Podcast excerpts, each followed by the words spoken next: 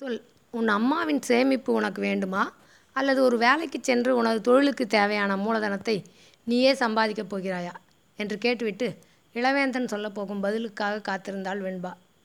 அம்மாவின் சேமிப்பணம் எல்லாம் எனக்கு வேணாம் சித்தி. நான் வேலைக்கு போய் சம்பாதித்து அதன் பிறகே நான் தொழில் தொடங்கிக் கொள்கிறேன் என்றான் இளவேந்தன். மிகச் சிறப்பு. உன்னிடம் நான் எதிர்பார்த்ததும் இதைத்தான். உனது அம்மாவிற்கு இருக்கும் ஒரே தைரியம் அந்த சேமிப்பு தான் அதனால் அந்த பணம் அவர்களிடமே இருக்கட்டும்.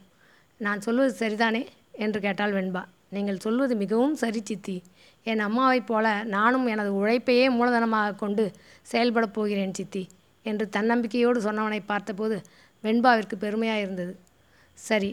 புதிதாய் ஒரு வேலைக்கு செல்வதாக இருந்தாலும் புதிதாய் ஒரு தொழில் தொடங்குவதாக இருந்தாலும் சில விஷயங்களை நீ மனதில் கொள்ள வேண்டும்.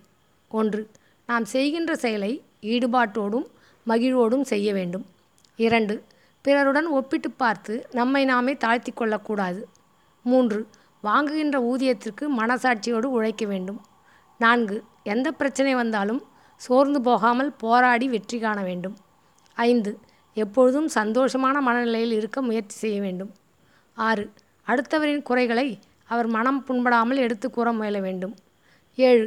அடுத்தவரின் நிறைகளை கண்டால் உடனே சொல்லி அவரை மகிழ்வடையச் செய்ய வேண்டும். எட்டு.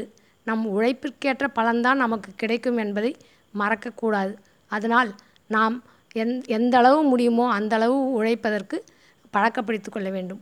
இதையெல்லாம் மனதில் வைத்துக்கொள். வெற்றி உன்னைத் தேடித் தானாக வரும் என்று சொன்னாள் வெண்பா.